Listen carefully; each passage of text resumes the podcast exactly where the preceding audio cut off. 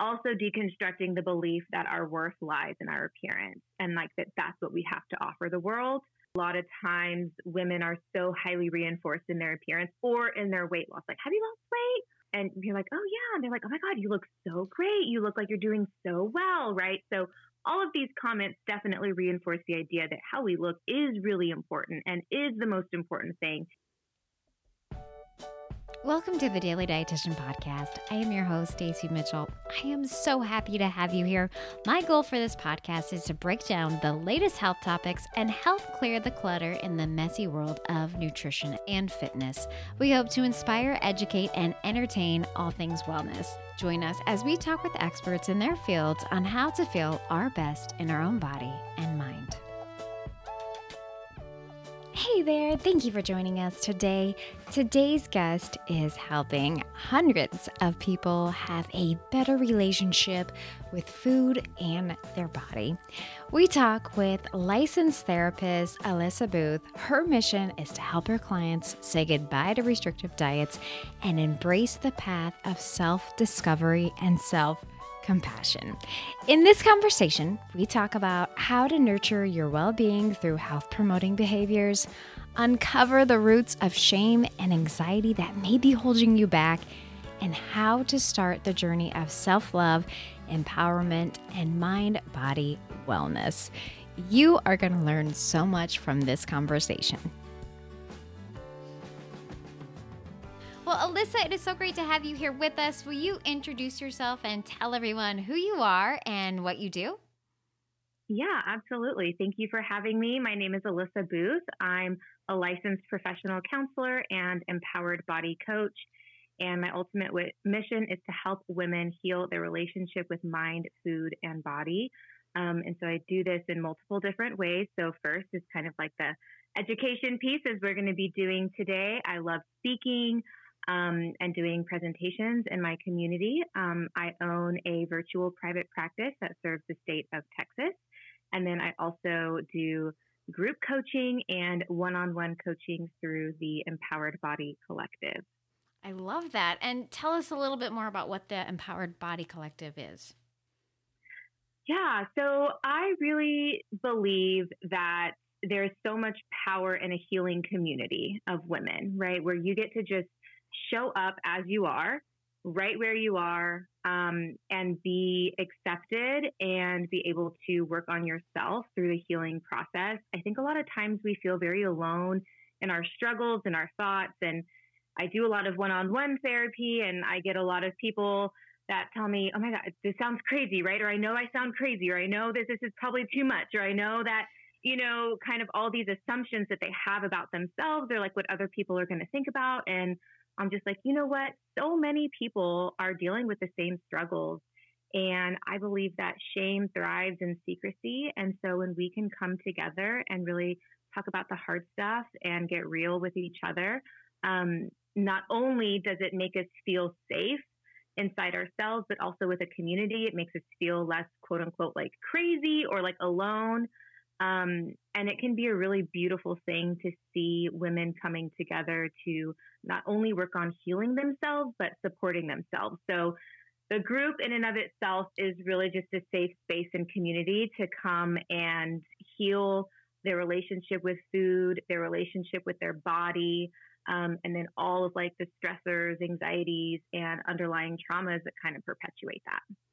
Do people tend to take the one-on-one option first and then go to the group option, or does it really matter which order it is?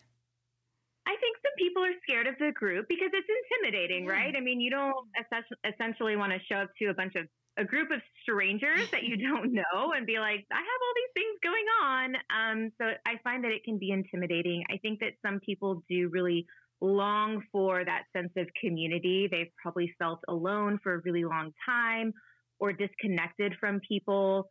Um, and especially like in the diet culture world, there's a lot of communities within like the keto people or the CrossFit people, or, you know, all these different things. And so I think finding, um, you know, the tribe that we all long for, the village that we all long for, sometimes can be um, really, really therapeutic and healing. Um, as a licensed therapist, what are some first steps that you take in this area to move people in the right direction?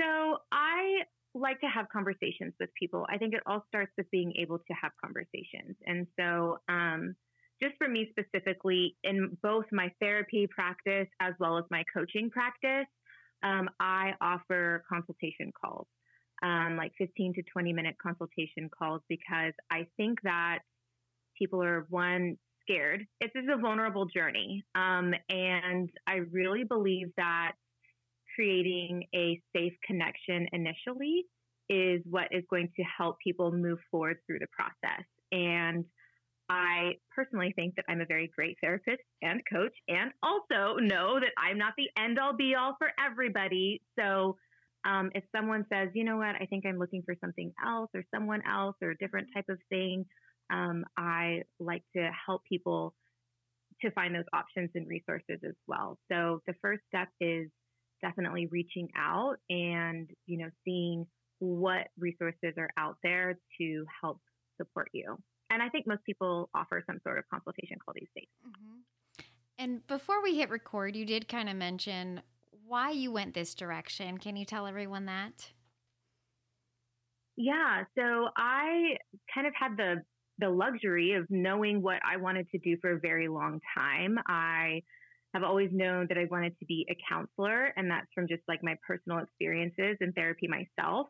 And it wasn't until college where a few of my friends were struggling with eating disorders, and that really inspired me to get into this work and just kind of dove into it. I mean, like jumped into the deep end and did a lot of my practicum work at the um, Eating Disorder Center at San Antonio, and really just enjoyed working with the population.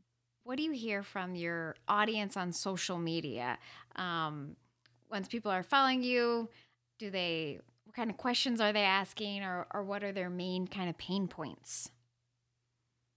Um, I would say the biggest thing that comes up is body image. Okay. Body image is probably one of my number one things that people struggle with. And, you know, I, as I hit uh, each year into my forties, you know, your your body just changes as we get into that perimenopause, menopause. So I'm in that category, but I know from uh, whether it be from after having a baby or uh, pre-pregnancy or all that kind of stuff, it, it it is hard. But what would you say to someone who is struggling with that area? First and foremost, I think you have to meet yourself where you are, right? Instead of being so upset about where you're not.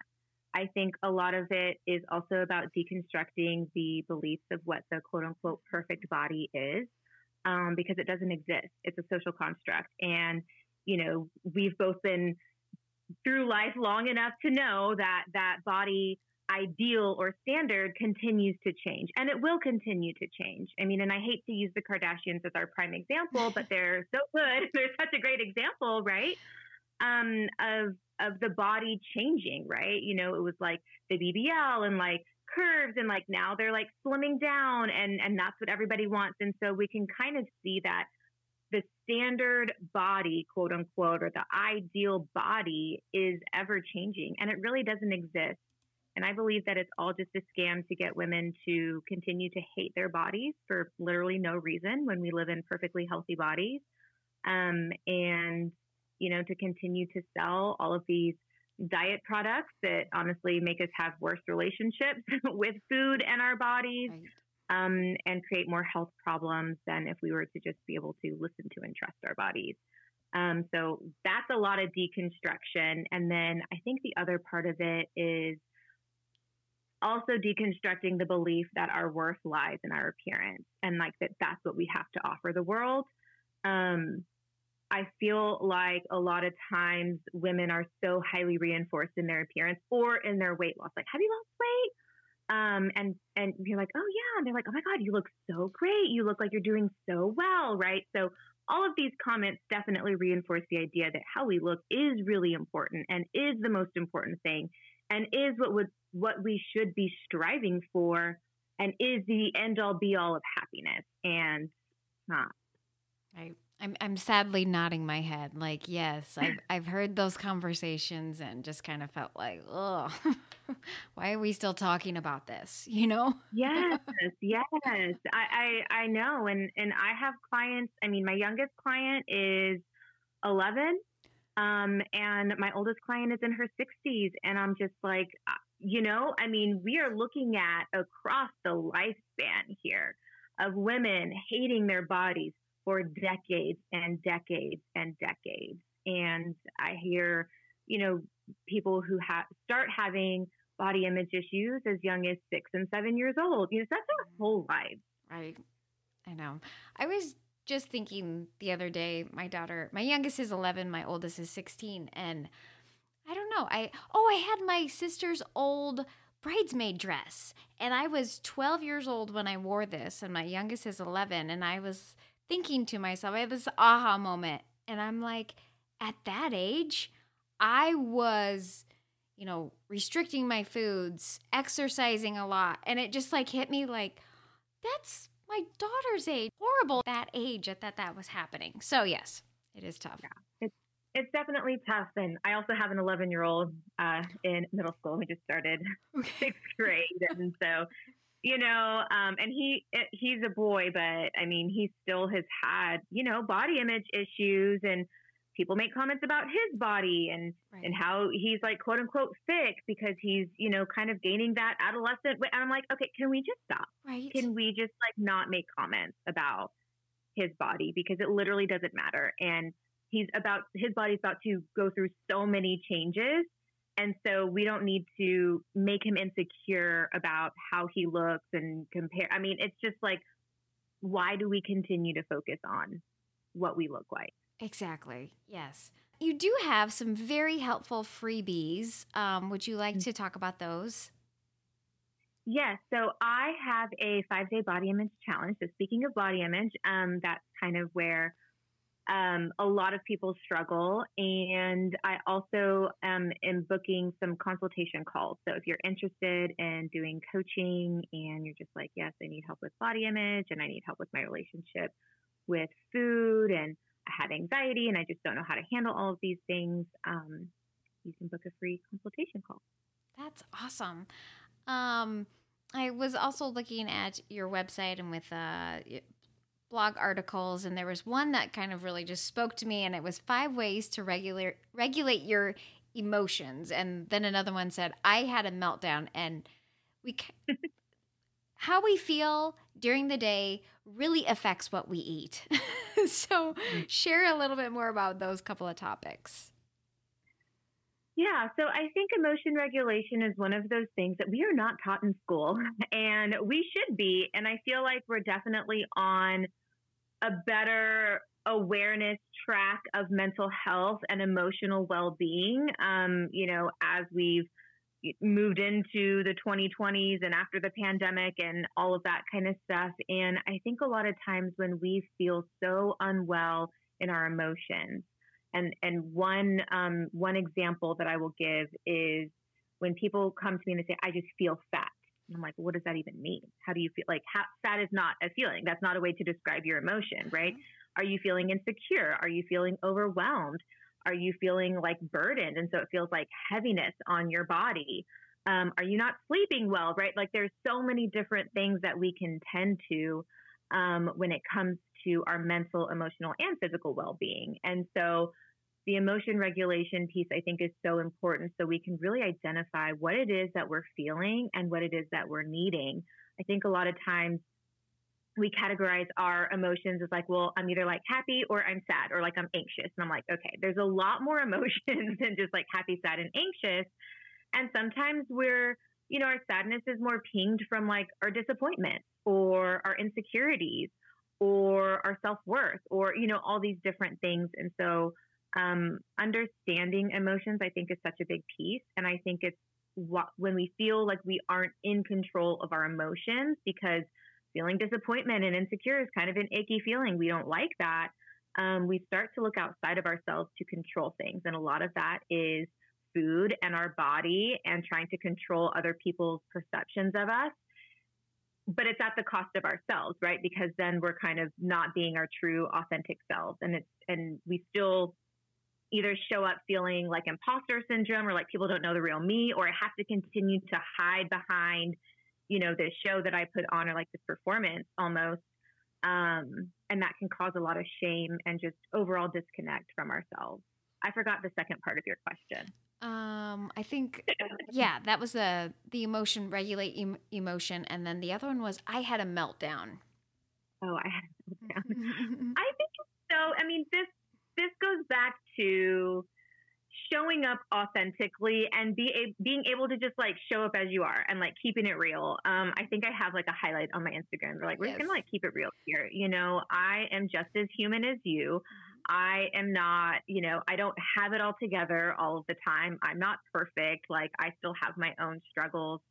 Um, and emotionally, I, I want to say that I probably wrote that blog postpartum. It sounds like, um, my youngest is a, is almost eighteen months. Okay. And so postpartum was rough because I wasn't sleeping, you know, I mean, it's just, oh. it's hard. It's just, it's hard when you're a parent and you're juggling parenthood and then also work. And then you have another kid, you know? So, um, I think at some point, I don't know the date of that post, but at some point I had a breakdown. I was just like, oh my gosh, I am so overwhelmed. I can't do this. I need help. Um, and I think that when, when we accept that, or like, if I can model that and say, you know what, like, it's okay. Like, it's okay to be in this space that doesn't look pretty and it's not glamorous. And I'm not like, look at all, like, I'm a counselor and I just use all my skills all the time. You know what I mean? Like, right. that's not real. Right. We have to show up as we are. And I think that the more people do that, the more other people are going to do it. You know, and it's going to kind of create, again, just like that safe space, come as you are, just show up. You know, you don't have to like pretend to be somebody that you're not, or hide behind all these things of like who you think you should be and how you think you should be. And it's exhausting. It is. It really is exhausting to to stay on the standard and keeping up with the Joneses type aspect of it. And even sixteen years after you have that baby, the stress of dealing with teenagers uh, hit me this week. And so um, I kind of just leaned into the emotional eating and realized it was a phase. It's going to pass, and tried to do as much self-care as possible. So I don't know if that was proper uh, from, from your aspect as a professional, um, but I knew it was just, just a phase, and it will, we'll get over it.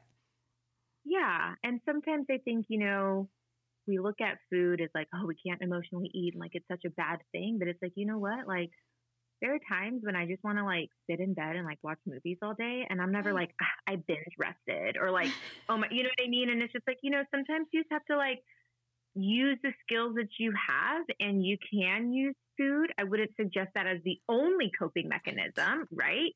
Um, but when we start to judge ourselves for how we've dealt with things, like when we know better, we do better, right? And we can be more aware. And so again, it kind of goes back to like meeting yourself for where you are with compassion, instead of like beating yourself up. Right.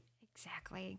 Mom deserves the best, and there's no better place to shop for Mother's Day than Whole Foods Market. They're your destination for unbeatable savings, from premium gifts to show-stopping flowers and irresistible desserts. Start by saving thirty-three percent with Prime on all body care and candles. Then get a fifteen-stem bunch of tulips for just nine ninety-nine each with Prime. Round out Mom's menu with festive rosé, irresistible berry chantilly cake, and more special treats. Come celebrate Mother's Day at Whole Foods Market. Um, popular reels or posts uh, from your feed? Let's see. My most recent one, I think, said, you don't, what it, what was it? Um, you don't get a reward for being the most burnt out. Okay.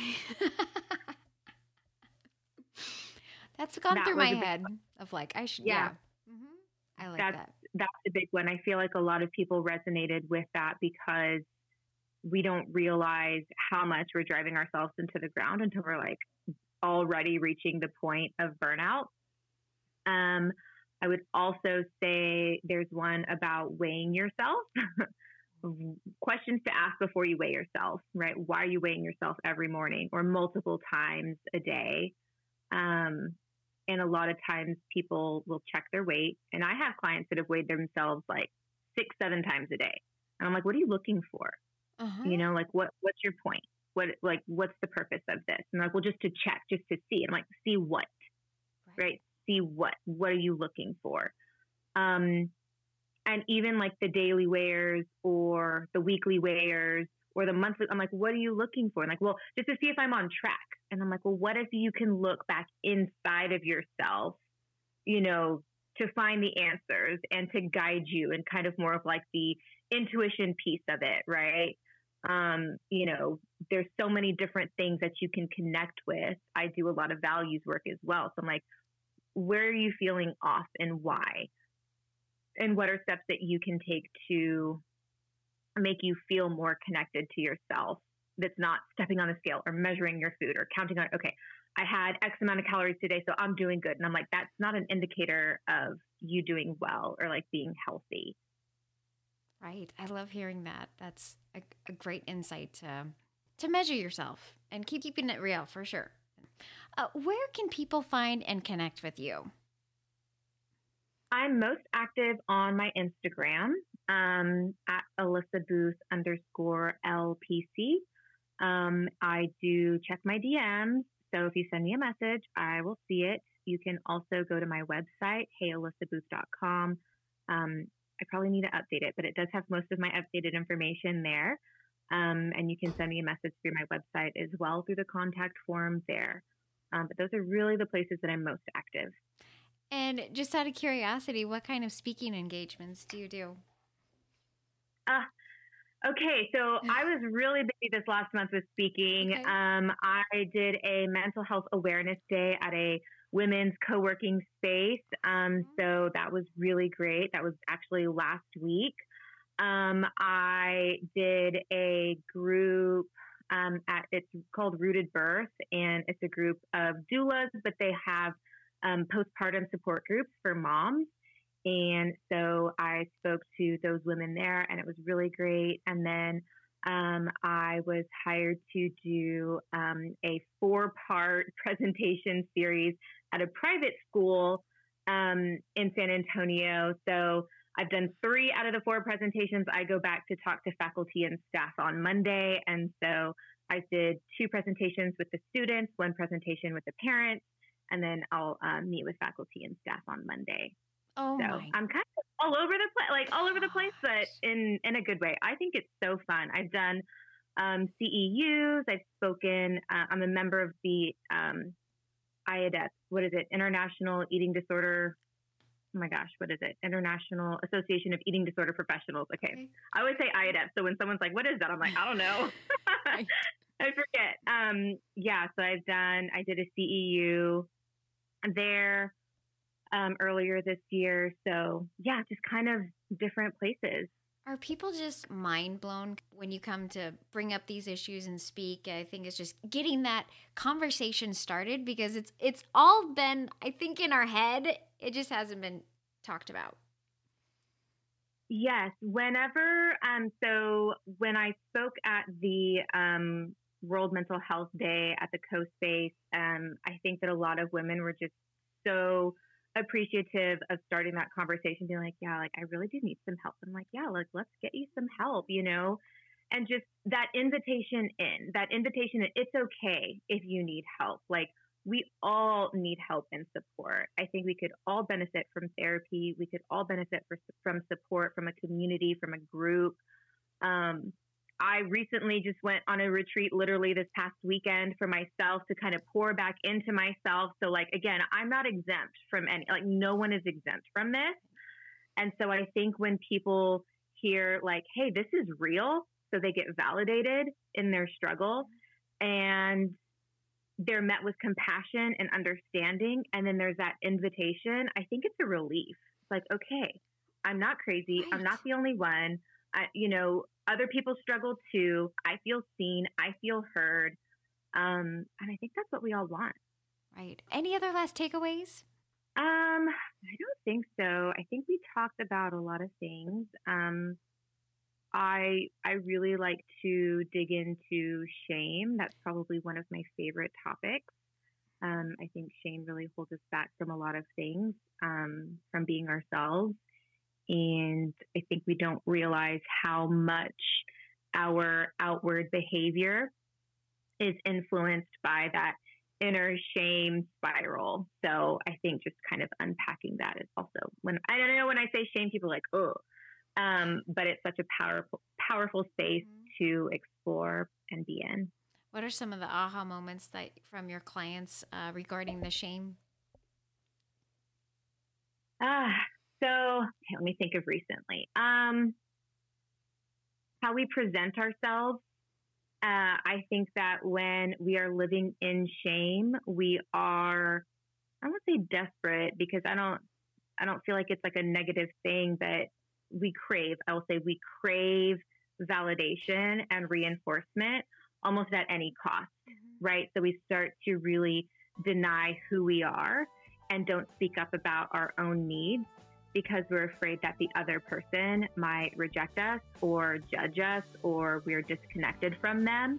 And so we don't set boundaries. It can impact like our boundaries. It can impact, you know, you identify as like a people pleaser, um, you know, that kind of thing too. So a lot of that is really rooted in shame, is that we don't want to be disconnected from other people. And so we kind of mold ourselves into who we think other people want us to be. Yes. Um, extremely powerful. And I think you bring light to things that people pass by, and thank you for sharing your information here. And I just, I love like when you were telling me that you spoke here and there, and it's just like, oh my gosh, you're connecting with so many people in person and just sparking that interest and that conversation and bringing education to this topic. Yeah. Yeah. And I love, I mean, I was telling my husband, I was like, okay, I'm going to go talk to like one hundred twenty-six students. He was like, that is my literal worst fear. Like, I don't know how you do that. I was like, it's just, I don't know. It, it, it actually gives me energy. Um, and the first, the first session that I had with them, they were all kind of quiet. But then when I went back again, they were really interacting with me and talking to me. And I could tell that their wheels were turning. Mm-hmm. Um, and so that was just, that was such a great experience. Well, that is amazing. We appreciate you coming on, sharing your story, and we'll uh, list all the information, ways to connect with you, and show notes from freebies to Instagram and your website. And again, we uh, really appreciate you sharing your message here. Thank you so much. I loved hearing Alyssa's mission as she is touching so many people to have a better relationship with food and body by deleting that shame and anxiety and really just starting the conversation. I, I love that first step. Our mission here is to help empower you to rewrite your story and reclaim your health and happiness. And Alyssa clearly follows this goal. So if you are not following her already, be sure to go and follow her. If you loved this episode, share with a friend and rate and review. I just want to say thank you so much for listening. And I know I say that, say that every single episode, but from the bottom of my heart, this means so much to me um, that you are here supporting this podcast. I hope you have a wonderful week. And thank you so much for joining us on the Daily Dietitian Podcast.